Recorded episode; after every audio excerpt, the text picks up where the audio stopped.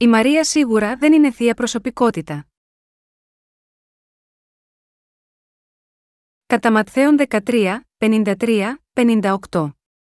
Και αφού ετελείωσε ο Ιησούς τας παραβολάς ταύτας, ανεχώρησεν εκείθεν, και ελθόνη στην πατρίδα αυτού, εδίδασκεν αυτούς εν τη συναγωγή αυτών, ώστε εξεπλήττοντο και έλεγον πόθεν εις τούτον η σοφία αυτή και εδυνάμει, δεν είναι ούτως ο ιό του τέκτονος, η μήτηρα αυτού δεν λέγεται Μαριάμ, και η αδελφή αυτού Ιάκωβος και Ιωσής και Σίμων και Ιούδας, και η αδελφέ αυτού δεν είναι πάσε παρ. μην πόθεν λοιπόν ει τούτον ταύτα πάντα, και εκανδαλίζοντο εν αυτό. Ο δε Ιησούς είπε προς αυτούς: Δεν είναι προφήτης αν ευτιμή ή μη εν τη πατρίδη αυτού και εν τη οικία αυτού.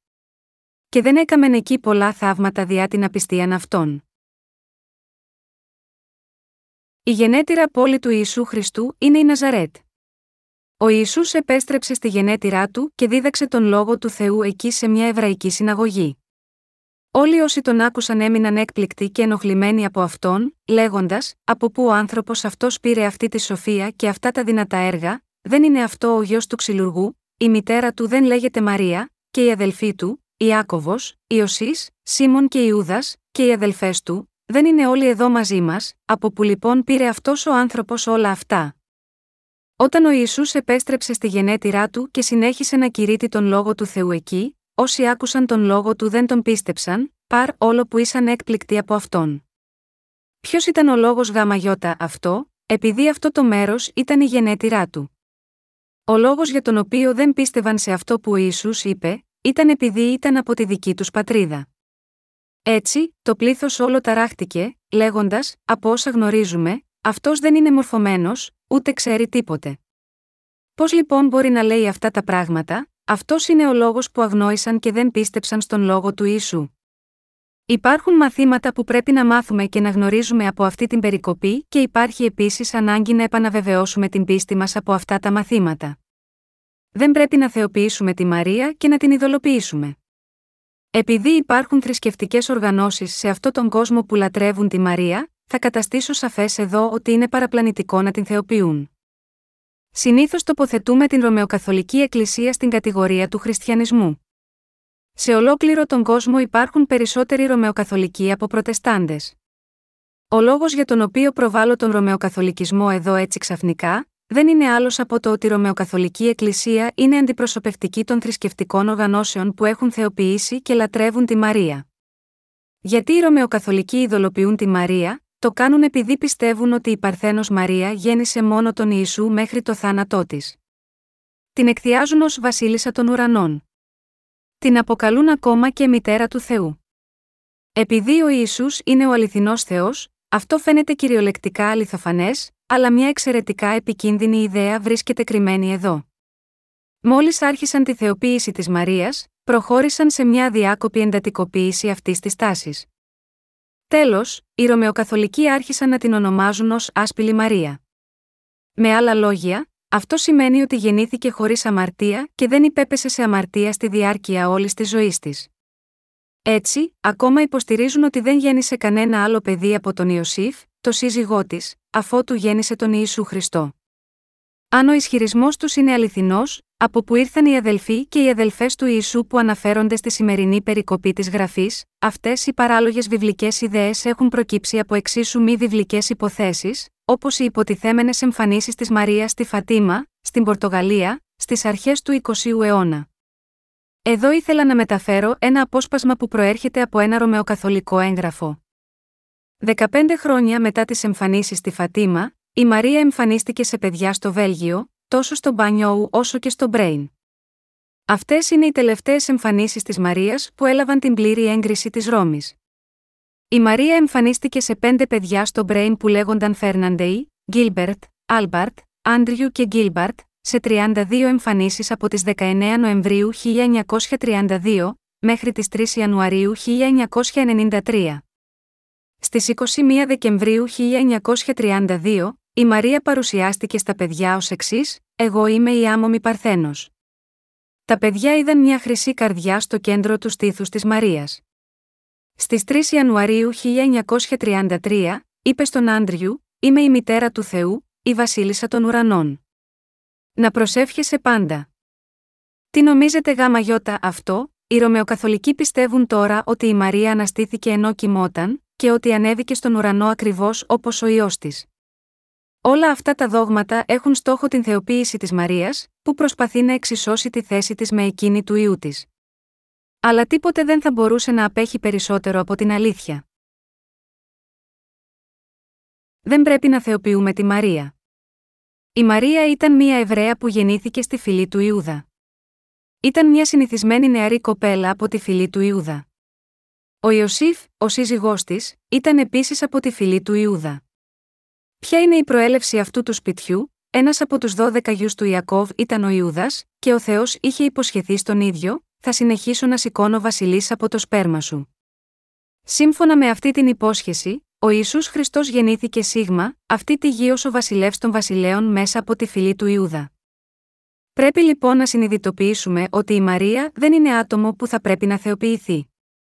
Ήταν μόνο μια γυναίκα που της παραχωρήθηκε ειδική χάρη του Θεού και χρησιμοποιήθηκε ως πολύτιμο εργαλείο του για το έργο του της σωτηρίας. Γάμα γιώτα αυτό, όταν εξετάζουμε την πίστη της Μαρίας, αυτή είναι πράγματι μια ευλογημένη γυναίκα και αξίζει το σεβασμό μας, αλλά να πω ότι αυτή η Μαρία πρέπει να τιμηθεί και να υψωθεί ακόμα περισσότερο από τον Ιησού, επειδή κατά κάποιο τρόπο γεννήθηκε χωρίς αμαρτία και επίσης επειδή είναι η Βασίλισσα των Ουρανών, είναι απλά προϊόν άγνοιας που απορρέει από ανόητες σκέψεις. Οι Ρωμαιοκαθολικοί καλούν τη Μαρία ως μεσήτρια των προσευχών τους. Λένε ότι, επειδή η Μαρία είναι μεσήτρια μεταξύ Θεού και ανθρώπου, όταν οι άνθρωποι προσεύχονται σίγμα, αυτήν, θα μιλήσει για λογαριασμό τους στον Θεό Πατέρα. Και λένε ότι είναι ακόμα πιο αποτελεσματικό αν προσευχηθούν στη Μαρία. Αυτό προήλθε από τις αρκικέ σκέψεις τους, καθώς αν μιλούσε στη μητέρα του Βασιλιά θα ήταν πιο αποτελεσματικό από το να ζητήσεις από το γιο της. Έτσι, κάθε μέρα, λένε πολλές προσευχές Ροζαρίου. Αλλά πρέπει να εξετάσετε σοβαρά κατά πόσο οι προσευχές σας πραγματικά μεταφέρονται προς τον Θεό Πατέρα αν προσεύχεστε στη Μαρία. Είναι γεγονός ότι η Μαρία γέννησε πολλά παιδιά. Μπορούμε να βρούμε από τη σημερινή περικοπή της Αγίας Γραφής ότι εκτός από τον Ιησού, γέννησε έξι ή περισσότερα παιδιά. Ο Ιησούς έπρεπε να γεννηθεί ειδικά από το σώμα μιας Παρθένου. Το ότι ο Θεός γεννήθηκε μέσα από το σώμα της Παρθένου Μαρίας για να γίνει άνθρωπος, ήταν κάτι που ο Ιησούς έπρεπε να εκπληρώσει ανυπερθέτως για να σώσει τον καθένα από την αμαρτία. Επειδή ο Ιησούς, ο ίδιος Θεός, ήταν αναμάρτητος, γεννήθηκε μέσα από το σώμα της Μαρίας. Ωστόσο, τα άλλα παιδιά της Μαρίας, που είναι αδελφοί και αδελφές του Ιησού κατά σάρκα, γεννήθηκαν σε αυτόν τον κόσμο μέσα από τη συνήθη κανονική σύλληψη. Ο Ιάκωβος, ο οποίος έγραψε την επιστολή Ιακώβου, ήταν αδελφός του Ιησού, και ο Ιωσής, ο Σίμων και ο Ιούδας, ήταν επίσης αδελφοί του Ιησού. Και επίσης ο Ιησούς είχε τουλάχιστον δύο αδελφές ή και περισσότερες. Εκτός από τον Ιησού, όλα τα παιδιά που γεννήθηκαν από τη Μαρία και τον Ιωσήφ, γεννήθηκαν σε αυτόν τον κόσμο μέσα από κανονική σύλληψη. Είναι ψέμα να ισχυριστεί κανείς ότι η Μαρία δεν γέννησε άλλο παιδί εκτός από τον Ιησού, και είναι επίσης ψέμα και πλάνη να ισχυρίζονται ότι η Μαρία γεννήθηκε χωρίς αμαρτία. Αυτά είναι απολύτως ανοησίες. Ω εκ τούτου, δεν πρέπει να ειδωλοποιούμε τη Μαρία. Δεν πρέπει να προσκυνούμε την Παρθένο Μαρία ως Θεό, πολύ λιγότερο να την σκαφτόμαστε ως μητέρα ή γυναίκα του Θεού. Ούτε πρέπει να προσευχόμαστε σίγμα αυτήν. Δεν πρέπει να την λατρεύουμε ως Θεό, ούτε να τη σεβόμαστε ως Θεό. Οι Ρωμαιοκαθολικοί λένε την προσευχή της Μαρίας που λέει: Χαίρε Μαρία, και χαριτωμένη, ο κύριος είναι μαζί σου. Ευλογημένη είσαι μεταξύ των γυναικών και ευλογημένος ο καρπός της κοιλίας σου, ο Ισού. Αγία Μαρία, μητέρα του Θεού, προσεύχου για εμάς τους αμαρτωλούς, τώρα και κατά την ώρα του θανάτου μας. Αμήν. Εγώ μια φορά είδα σε ένα ρωμαιοκαθολικό τηλεοπτικό κανάλι, πώς έλεγαν την προσευχή της Μαρίας, Κάποιος απήγγειλε πρώτα το πρώτο μισό της προσευχής και στη συνέχεια οι υπόλοιποι απαντούσαν με το υπόλοιπο μισό. Όταν το είδα αυτό, συγκλονίστηκαν πέρα από λόγια. Προσεύχονται έτσι, αλλά η Μαρία δεν είναι πλήρης χάριτος όπως ο Θεός. Τι ανοησία είναι αυτή, να μιλάμε για τη Μαρία ως πλήρη χάριτος, η Μαρία ήταν απλώς μια γυναίκα που η χάρη του Θεού της παραχωρήθηκε. Ακριβώς όπως εσείς και εγώ έχουμε λάβει τη χάρη του Θεού, και αυτή ακριβώς ήταν η Μαρία που διατέθηκε στην αγάπη του Θεού. Ήταν ευλογημένη επειδή ο Θεός χρησιμοποίησε το σώμα της Μαρίας ως όργανό του. Μόνο επειδή η Μαρία δέχτηκε τη χάρη του Θεού με πίστη, συνέλαβε και γέννησε τον Ιησού, γάμα γιώτα, αυτό έλαβε τη χάρη και την αγάπη του Θεού. Αν δεν είχε γεννήσει τον Ιησού, δεν θα είχε τίποτε διαφορετικό. Ωστόσο, παρ όλα αυτά, οι άνθρωποι εξακολουθούν να σκέφτονται από σαρκική άποψη, αποθεώνοντάς την, χτίζοντας γάμα γιώτα, αυτήν αγάλματα και ζητώντας τη βοήθειά της εμπρός από αυτά τα αγάλματα. Τίποτε δεν θα μπορούσε να είναι πιο ζωφερό. Στον Ρωμαιοκαθολικισμό έχουν αναφερθεί πολλές περιπτώσεις εμφάνισης της Μαρίας. Κάποιοι άλλοι κατέθεσαν ότι είδαν δάκρυα αίματος να ρέουν από τα μάτια του αγάλματός της. Αν ένα άγαλμα αιμορραγεί, αιμορραγεί λεκέδες σκουριάς, καθώς νερά διέρχονται μέσα στο άγαλμα και προκαλούν σκουριά στα μεταλλικά μέρη στο εσωτερικό.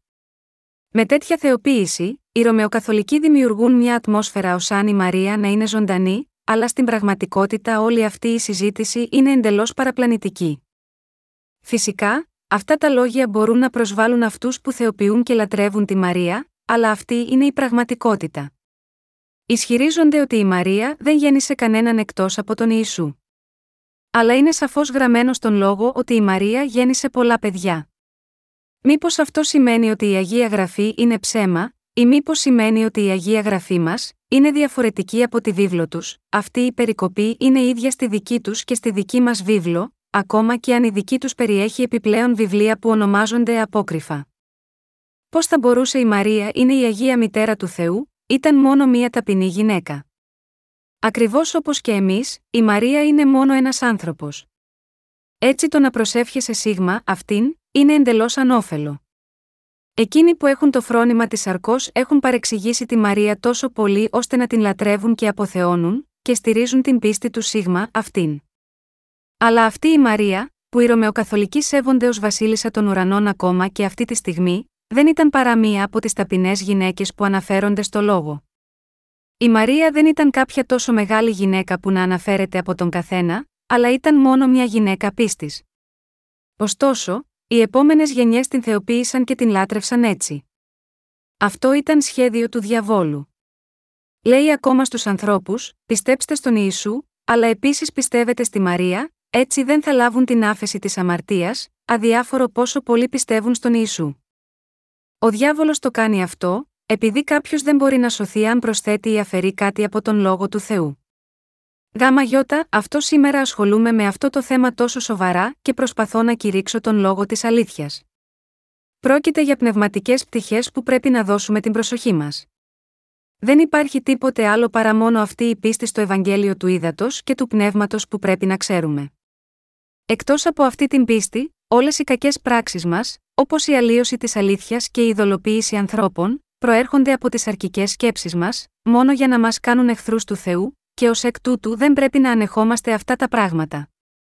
Από τότε που η Ρωμαιοκαθολική Εκκλησία συγκάλυψε το γεγονός ότι η Μαρία είχε γεννήσει πολλά άλλα παιδιά εκτός από τον Ιησού Χριστό, οι Ρωμαιοκαθολικοί στην πραγματικότητα προσεύχονται στη Μαρία και ως εκ τούτου παραστρατούν πολύ μακρύτερα. Επειδή δεν πιστεύουν στον λόγο αλλά ακολουθούν τις δικές τους ανθρώπινες σκέψεις, όλοι χάνονται έτσι. Όπως εις και εγώ συνεχίζουμε τη ζωή μας της πίστης, αν δεν πιστεύουμε με βάση τον λόγο του Θεού, και εμείς θα αντιμετωπίσουμε τέτοια αποτελέσματα. Αυτό που ο λόγος εγκρίνει έχει εγκριθεί, και αν ο λόγος λέει ότι ο Θεός μας έχει σώσει με το νερό και το πνεύμα, τότε μας έχει σώσει πράγματι με το νερό και το πνεύμα. Δεν πρέπει να το ερμηνεύσουμε τόσο παράλογα με βάση τις δικές μας αρκικέ σκέψεις. Δεν πρέπει να την ειδωλοποιούμε ή να τη μειώσουμε πέρα από αυτό που η βίβλος λέει. Η ζωή μας της πίστης πρέπει να επικεντρώνεται στο λόγο. Κηρύττουμε το Ευαγγέλιο στον κόσμο. Στην πραγματικότητα, πρέπει να αφιερώσουμε τώρα όλη την ενέργειά μας στη διάδοση αυτού του Ευαγγελίου. Αδελφοί συνεργάτες μου, καθώς εσείς και εγώ διαδίδουμε το Ευαγγέλιο του Ήδατος και του Πνεύματος, τι έργο έχει ανατεθεί στον καθένα από εμάς το έργο μας, έχουμε αφιερώσει όλες τις προσπάθειές μας σε αυτό το έργο, αν δεν έχουμε αφιερώσει όλη την ενέργειά μας σε αυτό το έργο, μερικά παράλογα θέματα μπορεί να προκύψουν και να μας εξαντλήσουν. Είστε οι εργάτες του Ευαγγελίου και μάρτυρες που διαδίδουν το Ευαγγέλιο σε όλο τον κόσμο. Αυτή η εποχή είναι σήμερα η πλέον κατάλληλη για τη διάδοση του Ευαγγελίου. Αν δεν το εξαπλώσουμε τώρα, πρέπει να θέσουμε τη ζωή μας σε κίνδυνο για να εξαπλωθεί αργότερα, και το χειρότερο, δεν μπορούμε να περιμένουμε ότι θα είναι τόσο αποτελεσματικό όσο σήμερα. Σε μια τέτοια ευνοϊκή στιγμή για τη διάδοση του Ευαγγελίου, αν δεν αφοσιωθούμε σίγμα αυτή την αποστολή, τότε εμείς επίσης μπορεί να πέσουμε σε τέτοια σαρκικά λάθη. Οι άνθρωποι της πατρίδας του Ιησού τον αγνόησαν εξαιτίας των σαρκικών του σκέψεων. Οι Ρωμαιοκαθολικοί εκθιάζουν επίσης τη Μαρία με τις σαρκικές σκέψεις τους. Εμείς δεν πρέπει να ακολουθήσουμε τα παραδείγματά τους, κάθε ένας από εμάς πρέπει να είναι πιστός στο έργο που μας έχει ανατεθεί και να τρέξουμε για το Ευαγγέλιο. Αδελφοί συνεργάτες μου, η πόρτα θα ανοίξει τώρα σε όλο τον κόσμο. Θα ανοίξει ανυπερθέτως. Τα κλειστά έθνη θα ανοίξουν και θα μπορέσουμε να κηρύξουμε το Ευαγγέλιο σε κάθε γωνιά του κόσμου. Μπορούμε να στέλνουμε τα χριστιανικά βιβλία μας στις χώρες όπου το Ευαγγέλιο του ύδατο και του πνεύματος δεν έχει εξαπλωθεί ακόμα και να τα μοιράζουμε στους ανθρώπους, και μπορούμε επίσης να τυπώνουμε τα βιβλία μας σε αυτές τις χώρες. Μέσα από τους αδελφούς μας σε όλο τον κόσμο, που έχουν λάβει την άφεση της αμαρτίας και τώρα εργάζονται μαζί μας, μπορούμε να τυπώσουμε τα χριστιανικά βιβλία μας τοπικά και να τα διανύμουμε άμεσα. Το Ευαγγέλιο στη συνέχεια θα εξαπλωθεί γύρω σε μηδέν χρόνο. Και θα συνεχίσουμε να δημοσιεύουμε νέα βιβλία στην ιστοσελίδα μας. Καθώς συνεχίζουμε να δημοσιεύουμε τη σειρά μας πνευματικής ανάπτυξης, όπως αυτό το βιβλίο στο Καταματθέων, το έργο του Θεού θα πραγματοποιηθεί με επιτυχία. Πρέπει να κάνουμε αυτό το έργο με πίστη και να συνεχίσουμε να ζούμε την πνευματική ζωή της πίστης μας. Πιστεύω ότι τώρα είναι η ώρα για τους Αγίους μας και τους υπηρέτες μας σε όλο τον κόσμο, να είναι τολμηροί και φιλόδοξοι. Και πιστεύω ότι ο σκοπός μας πρέπει να είναι σαφής. Δεν πρέπει να βάλουμε το στόχο μας στο αν μας αποδεχθούν οι άλλοι ή όχι. Αντίθετα, τώρα πρέπει να σκεφτούμε αν πληρούμε ή όχι πιστά τα έργα που ο Θεός έχει αναθέσει σε εμάς, και αν ή όχι αυτό το Ευαγγέλιο του ύδατο και του πνεύματος φτάνει έτσι σε ολόκληρο τον κόσμο. Πρέπει να αναρωτηθούμε αν αφιερώνουμε ή όχι όντως όλη τη δύναμη και προσπάθειά μας σε αυτά τα έργα. Σε αυτό πρέπει να είμαστε προσεκτικοί. Μην ξεχνάτε ποτέ το γεγονός ότι ο Σατανάς προσπαθεί να μας κάνει να έχουμε σαρκικές σκέψεις και να μας καταστρέψει. Μην σκεφτείτε ακόμα ότι θα ζήσουμε έτσι για 10.000 χρόνια. Ο κόσμος θα τελειώσει αργά ή γρήγορα. Η αιτία της πλήρους κατάρρευσης της Ρωσικής Ορθόδοξης Εκκλησίας είναι ένα μεγάλο μάθημα για εμάς.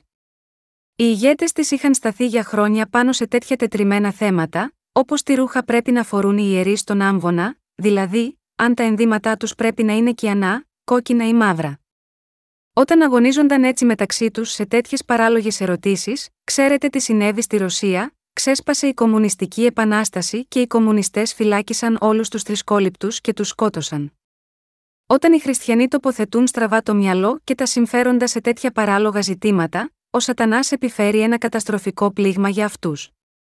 Δεν συμβαίνει το ίδιο στο σημερινό χριστιανισμό, επίσης, δεν είναι κάθε ξεχωριστή εκκλησία που ισχυρίζεται ότι είναι η μόνη και η καλύτερη ξεχωριστή εκκλησία. Στην Κορέα, υπήρχε μια αιρετική ομάδα που ονομαζόταν Εκκλησία της Αιώνιας Ζωής, ο ιδρυτής της οποίας συνελήφθη πρόσφατα και καταδικάστηκε σε θάνατο για τη δολοφονία πολλών οπαδών που είχαν φύγει από την αίρεση. Αυτός ο ιδρυτής υποστήριζε ότι κάποιος θα μπορούσε να λάβει την αιώνια ζωή αν τηρούσε τις 318 εντολές του δικού του νόμου. Ένα από τα βασικά δόγματα του στηριζόταν σε μια παράξενη εντολή σύμφωνα με την οποία μπορεί κανείς να λάβει αιώνια ζωή, αν δεν κοιμάται με τη γυναίκα του. Σε σύγκριση με τις δοσμένες από τον Θεό 613 εντολές, οι 318 εντολές αυτού του νόμου ήταν αριθμητικά μόνο η μισή αλήθεια από τον δοσμένο από τον Θεό νόμο, αλλά, παρ όλα αυτά, υπήρξε κάποιος που πραγματικά μπορούσε να τηρήσει έστω και μία από αυτές, αυτό απλά είναι αδύνατο, ακόμα και για τους πιο αφοσιωμένους οπαδούς της αίρεσης.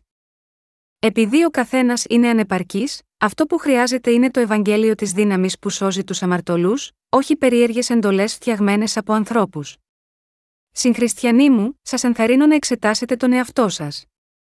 Δεν είστε ανεπαρκείς, φυσικά είστε. Πώς λοιπόν, θα μπορούσατε να λάβετε την άφεση των αμαρτιών σας, έχετε σωθεί μόνο με την πίστη στο Ευαγγέλιο του Ήδατος και του Πνεύματος. Αν πραγματικά πιστεύετε στο Ευαγγέλιο του Ήδατος και του Πνεύματος, τότε θα μεταβιβάσετε επίσης τις ανεπάρκειές σας στον Ιησού Χριστό. Τι πρέπει να κάνω, εγώ τουλάχιστον πιστεύω στο Ευαγγέλιο του Ήδατος και του Πνεύματος. Ο κύριος ήρθε σίγμα, αυτή τη γη, βαπτίστηκε, πέθανε στον Σταυρό, αναστήθηκε από τους νεκρούς και με έχει σώσει με αυτόν τον τρόπο μέσω του Ευαγγελίου του Ήδατος και του Πνεύματος. Πιστεύω σε αυτό. Είμαι τώρα χωρίς αμαρτία, επειδή ο κύριος έχει καθαρίσει όλες τις αμαρτίες μου. Αν και είμαι ανεπαρκής, ο Θεός μου έχει αναθέσει τα έργα του, και εγώ θα τα εκπληρώσω πιστά πριν πάω σίγμα αυτόν. Αυτή είναι η πνευματική πίστη. Συγχριστιανοί μου, πρέπει να ζήσουμε με αυτές τις πνευματικές σκέψεις και με τέτοια πίστη. Αντί να σχολιάζουμε το πώς είναι οι άλλοι, πολύ πιο ωφέλιμο για εμάς είναι να εξετάσουμε τον εαυτό μας, να παραδεχτούμε τις ανεπάρκειές μας, και να στοχαζόμαστε για το Ευαγγέλιο του κυρίου. Να θυμάστε πως όταν το δάχτυλό σας δείχνει σε κάποιον άλλο, τα τρία άλλα δάχτυλα στην πραγματικότητα δείχνουν σε σας. Πρέπει να θυμόμαστε την περικοπή από την Αγία Γραφή, εάν όμως δάκνετε και κατατρώγετε αλλήλους, προσέχετε μη αλλήλων να φανιστείτε Γαλάτες 5 και 15, και να συνειδητοποιήσετε ότι το να υποστηρίζουμε ποιος έχει κάνει σωστά και ποιος έχει κάνει λάθος είναι σαν να βυθίζουμε τα δόντια μας μεταξύ μας και να κόβουμε και να σκοτώνουμε ο ένας τον άλλον. Αν συνεχίσουμε το ροκάνισμα ο ένας του άλλου, ποιος θα μπορούσε να επιβιώσει στο τέλος αυλαβής; Καθώς διάβαζα τη σημερινή περικοπή της Αγίας Γραφής, θα ήθελα να πω λίγα υπογραμμισμένα λόγια για κάποιους χριστιανούς οι οποίοι έχουν θεοποιήσει τη Μαρία και πιστεύουν σίγμα, εκείνην και όχι στον Θεό Πατέρα και στη θεότητα του Ιησού, σταματήστε αυτόν τον παραλογισμό τώρα.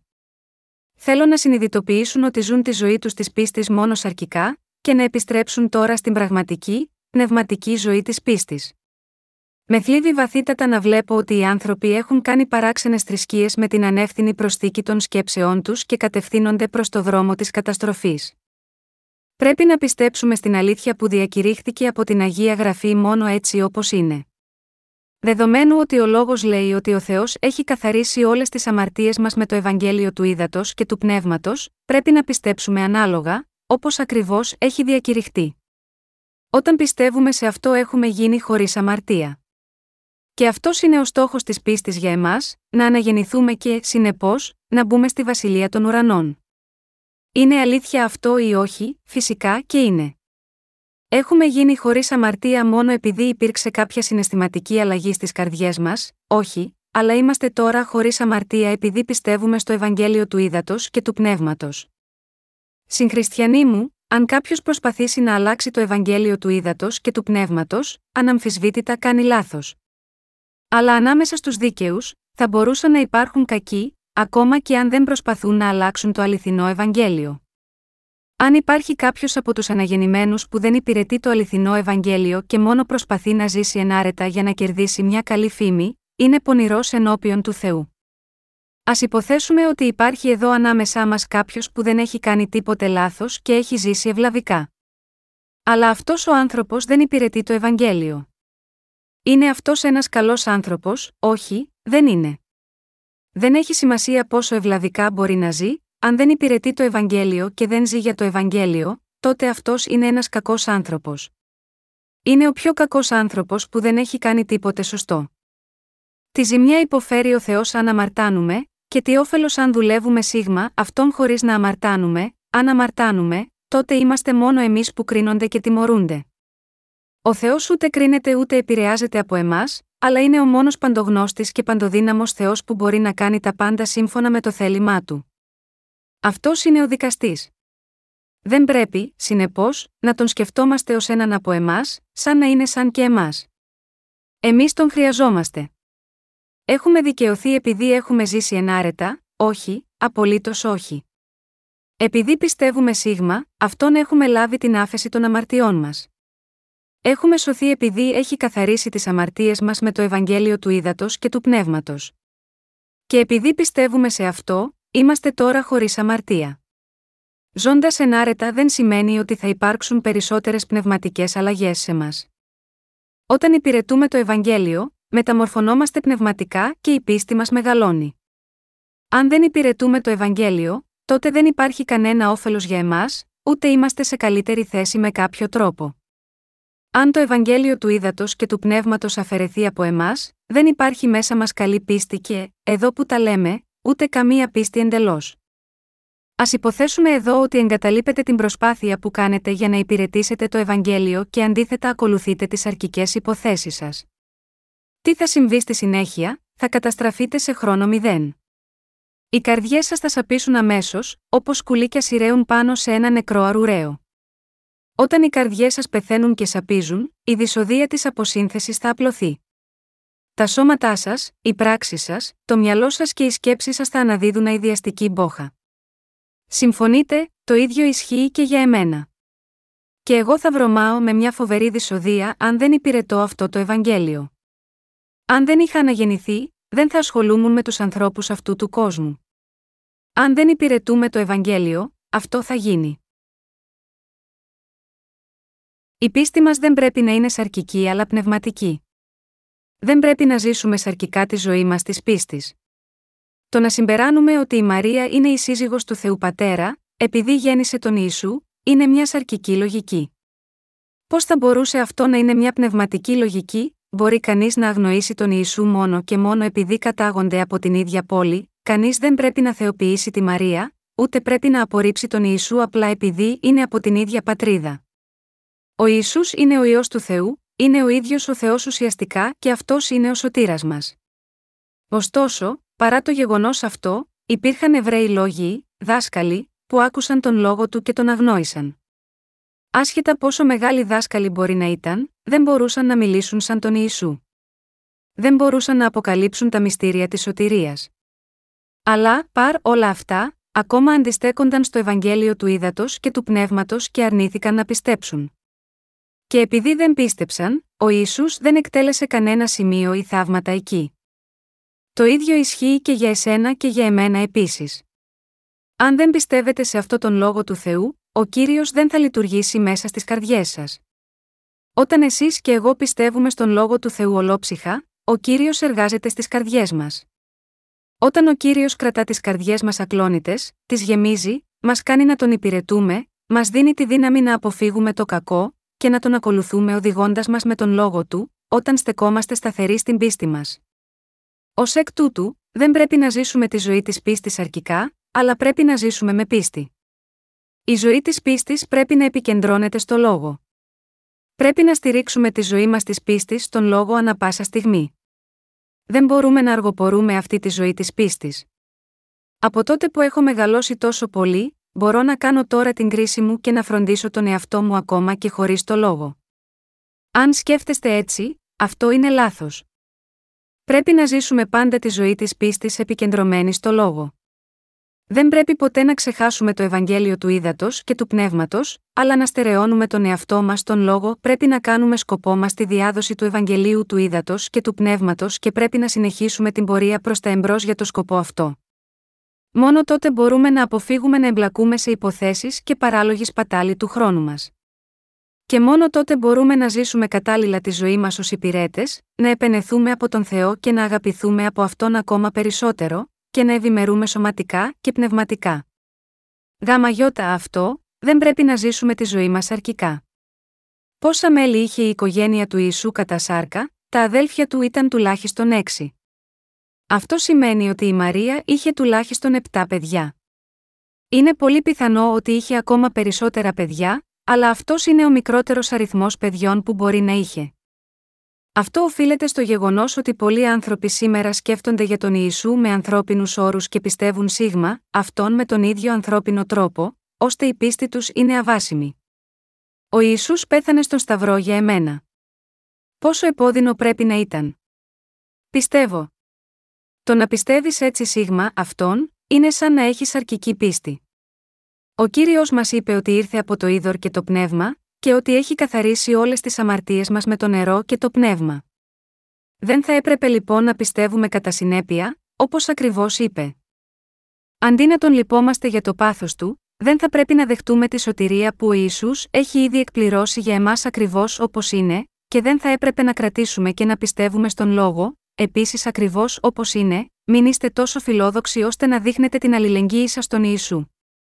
Ποιος μπορεί να λυπάτε και ποιον εδώ, είναι ο Θεός Πατέρας και ο Ισού, που πρέπει να μας δείξουν συμπόνια. Μπορούμε, επιτέλους, εμείς να συμπονέσουμε με τον Ιησού, μπορεί ο Ζητιάνος ή ο άστεγος να μας λυπηθεί. Όλοι όσοι πιστεύουν στον Ιησού μόνος σαρκικά, πρέπει να ξυπνήσουν. Ακόμα και τώρα, πιστεύουν μόνο στο αίμα του Σταυρού, λέγοντας πόσο πολύ πρέπει να πόνεσαι. Επειδή πέθανε για εμένα, πιστεύω σίγμα αυτόν. Αλλά αυτή η πίστη δεν είναι παρά μια συναισθηματική πίστη που προέρχεται από ήκτο. Πρόκειται για μια παράλογη πίστη όπου ένας συμφωνεί να πιστέψει στον Ιησού, σαν να του έκανε χάρη.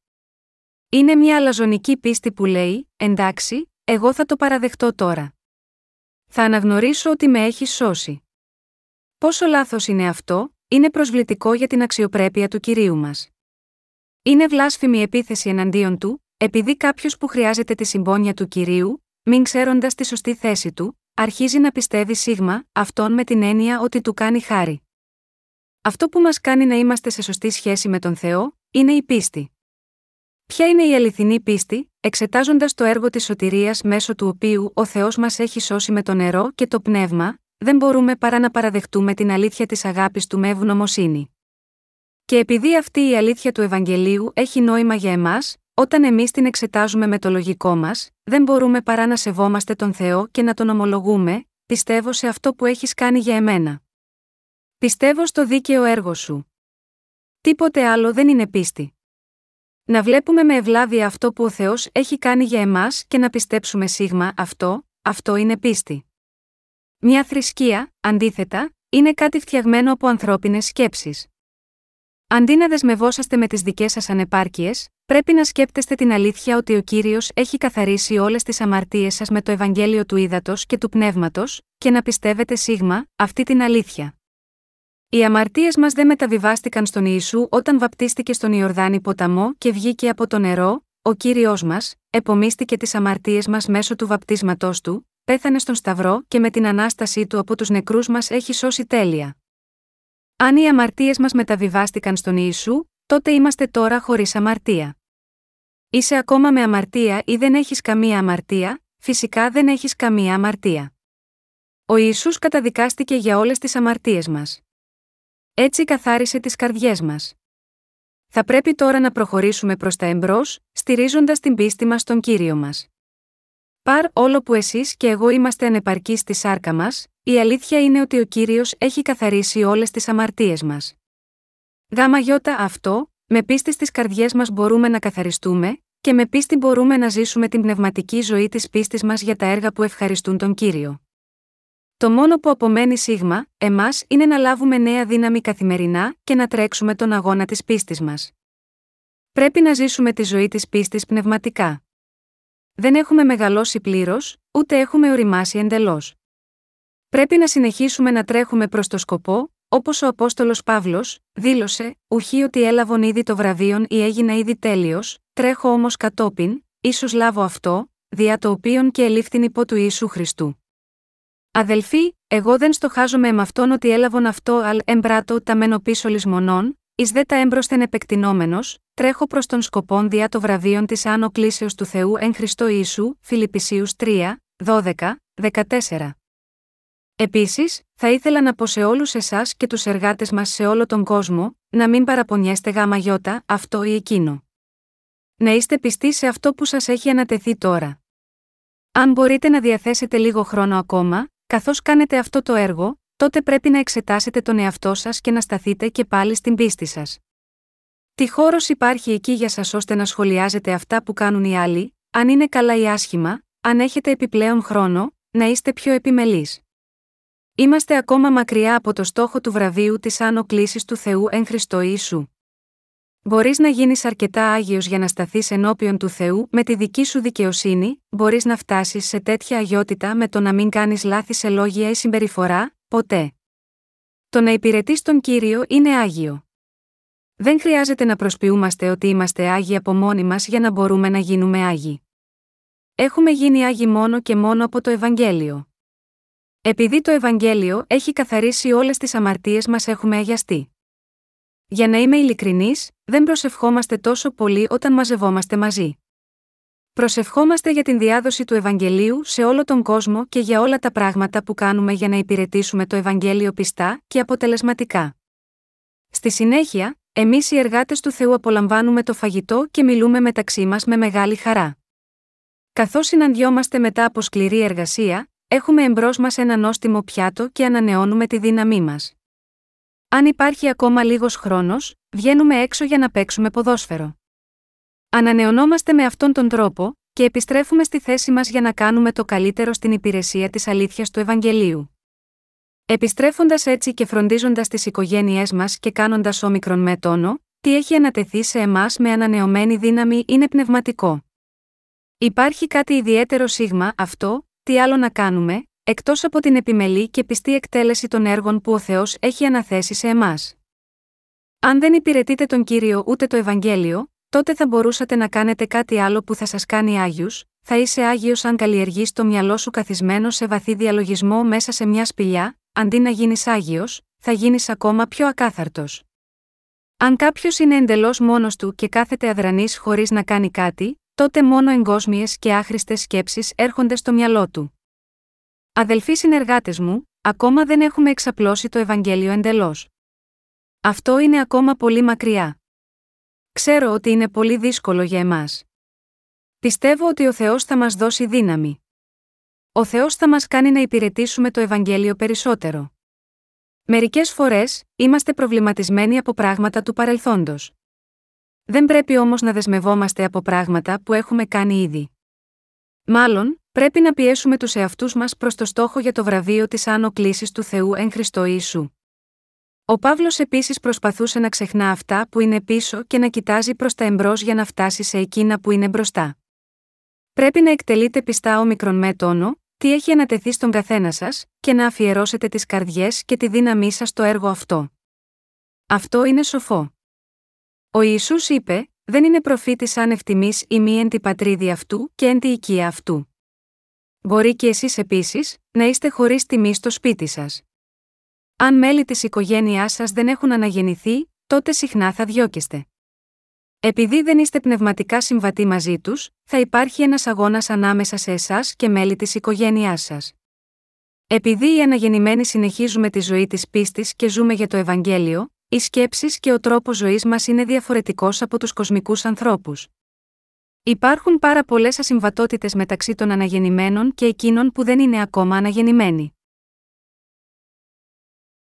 Πρέπει επίσης να διαδώσουμε το Ευαγγέλιο του ύδατο και του πνεύματος στην Ευρώπη.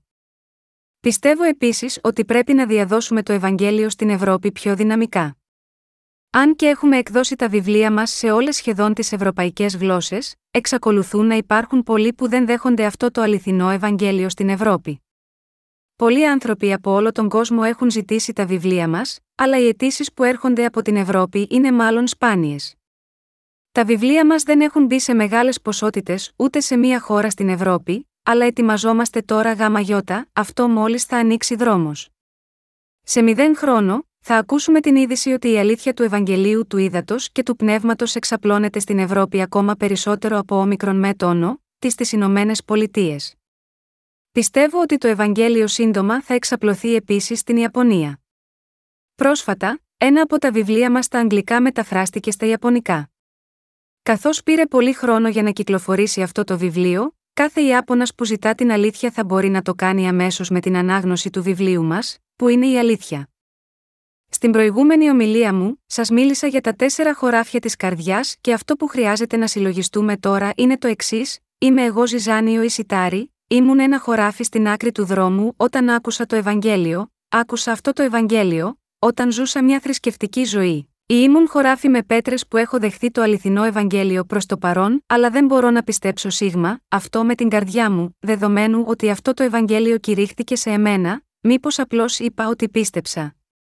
Αν και μέσα μου ακόμα είμαι γεμάτος με τις αμαρτίες μου, λίγες από αυτές έχουν αποκαλυφθεί και εγώ δεν τις έχω παραδεχτεί ακόμα, ή μήπως είμαι τώρα ένα χωράφι με αγκάθια, ακόμα και αν πιστεύω στην αλήθεια του Ευαγγελίου, επειδή μου αρέσει ακόμα πάρα πολύ ο κόσμος, μήπως ακολουθώ τον κύριο μόνο χλιαρά, ή είμαι ένα καλό χωράφι, πραγματικά πιστεύω ότι ο κύριος με έχει σώσει. Αν και δεν μπορώ παρά να είμαι τόσο ανεπαρκής, και είμαι ένας πραγματικός κόκο ιταριού ενώπιον του κυρίου.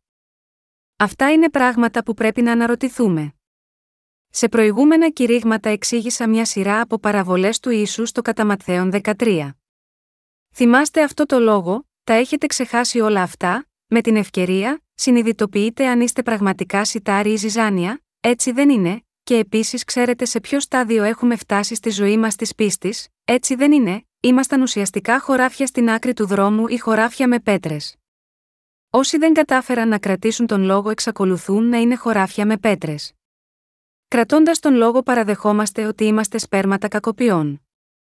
Και κρατώντας τον λόγο του ύδατος και του πνεύματος, και επειδή ο κύριος έχει καθαρίσει τις αμαρτίες μας, έχουμε γίνει χωρίς αμαρτία και ήρθαμε στη ζωή αντί για να πεθάνουμε. Παρόλο που έχω λάβει την άφεση των αμαρτιών μου, προσπαθώ ακόμα να πετύχω μόνο σε αυτόν τον κόσμο, ανίκανο να νικήσω την σφοδρή επιθυμία μου για τον κόσμο, δεν χρησιμοποιώ το όνομα του Ιησού για χάρη της ευημερίας μου σε αυτόν τον κόσμο, πρέπει να σκεφτούμε αυτά τα πράγματα.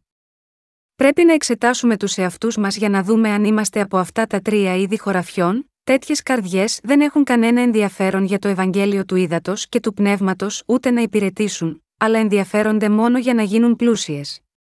Εξαπατημένοι από την απάτη του κόσμου και τις απολαύσεις της σάρκας, το ενδιαφέρον όλων μας είναι μόνο σε αυτά τα πράγματα. Πρέπει επίσης να συνειδητοποιήσουμε ότι αυτά τα τρία χωράφια έχουν όλα εγκαταληφθεί, να παραδεχτούμε ότι ήμασταν τέτοια χωράφια, και να πιστέψουμε στο Ευαγγέλιο του Ήδατος και του Πνεύματος. Πρέπει να παραδεχτούμε, η καρδιά μου επιθυμεί αυτόν τον κόσμο και δεν ξέρω τις αμαρτίες μου. Αυτό δεν είναι σωστό.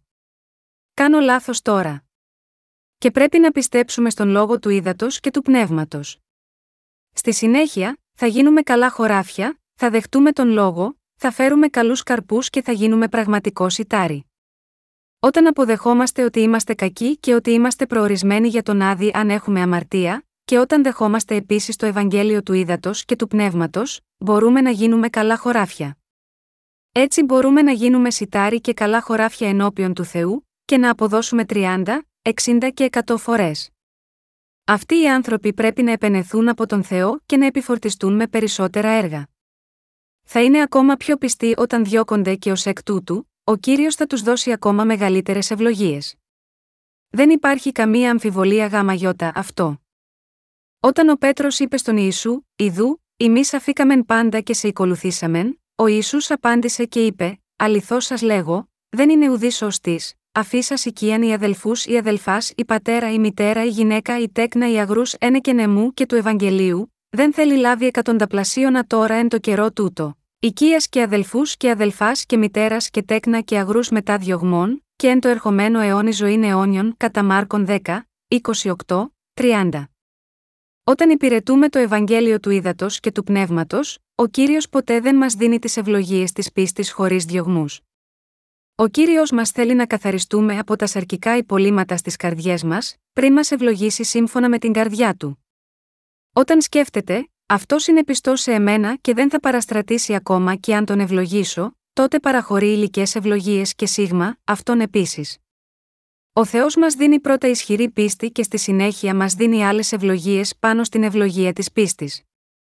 Θα πρέπει στη συνέχεια να σκεφτούμε αυτά τα πράγματα, έχοντας βαθιά ριζωμένη πίστη, πρέπει να κρατήσουμε τον λόγο που ακούμε, να έχουμε πνευματικές σκέψεις, να πιστεύουμε στον λόγο του Θεού, και να σκεφτούμε πώς πρέπει να ζούμε.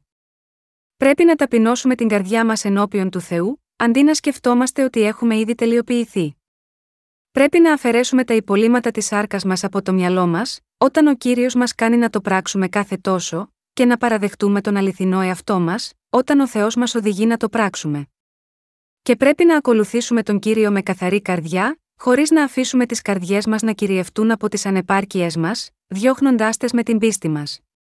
Όταν προσευχόμαστε στον κύριο, κρατήσουμε το λόγο και τον υπηρετήσουμε με πίστη, θα μας αναθέσει διάφορα έργα. Όταν ο Θεός το βλέπει ταιριαστό, τότε θα μας ευλογήσει πάρα πολύ, είτε άμεσα είτε έμεσα. Α γίνουμε πνευματικοί. Αυτό είναι το βασικό σημείο. Δεν υπάρχει τίποτε άλλο.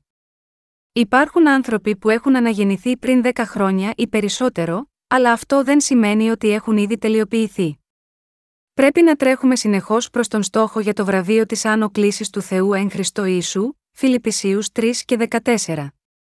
Υπάρχουν στάδια και στάδια, και πρέπει να συνεχίσουμε να τρέχουμε μέχρι να είναι ο κύριος ικανοποιημένος. Το μόνο που μένει να κάνουμε είναι να κηρύξουμε το Ευαγγέλιο του ύδατο και του πνεύματος σε ολόκληρο τον κόσμο. Είναι απαράδεκτο για εμάς να μετατραπούμε σε εμπόδια στην εξάπλωση του Ευαγγελίου του ύδατο και του πνεύματος. Αν αυτό το Ευαγγέλιο διαδίδεται, τότε δεν είναι πρόβλημα αν είμαστε ανεπαρκείς. Και μόνο αν πιστεύουμε στο Ευαγγέλιο του ύδατο και του πνεύματος, ζούμε γάμα γιώτα αυτό το Ευαγγέλιο, κρατήσουμε τον λόγο του Θεού στις καρδιές μας και τον ακολουθήσουμε με πίστη, τότε ο Θεός, επίσης, θα πει πως όλα είναι εντάξει. Ωστόσο, Αν εμείς οι ίδιοι ασχολούμαστε με άχρηστα πράγματα και φιλονικούμε μεταξύ μας για άχρηστες υποθέσεις, τότε ο Θεός δεν μπορεί να το ανεχτεί αυτό. Όλα εκτός από την διάδοση του Ευαγγελίου είναι χάσιμο χρόνου. Πρέπει να κάνουμε τα πάντα για χάρη της διάδοσης του Ευαγγελίου του ύδατο και του πνεύματος, όπως είναι γραμμένο, είτε λοιπόν τρώγεται είτε πίνετε είτε πράτετε έτη, πάντα πράτετε εις δόξαν Θεού, 1 Κορινθίους 10 και 31. Και πρέπει να πω ότι οι Ρωμαιοκαθολικοί σε όλο τον κόσμο πρέπει να ξυπνήσουν και να έρθουν στα λογικά τους. Ακόμα και αν δεν τους αρέσει να ακούσουν αυτό που πρέπει να υποθεί, πρέπει να υποθεί. Πρέπει να γνωρίζουν ότι η Μαρία γέννησε έξι παιδιά, εκτός από τον Ιησού. Είναι καθήκον των προφητών να τους κάνουν να συνειδητοποιήσουν την αλήθεια από τον λόγο και να πούν: Αυτό που πιστέψατε ήταν όλο ψέμα. Ήταν λάθος. Η Μαρία ήταν μια συνηθισμένη γυναίκα, αλλά ευλογήθηκε όταν πίστεψε στον λόγο του Θεού.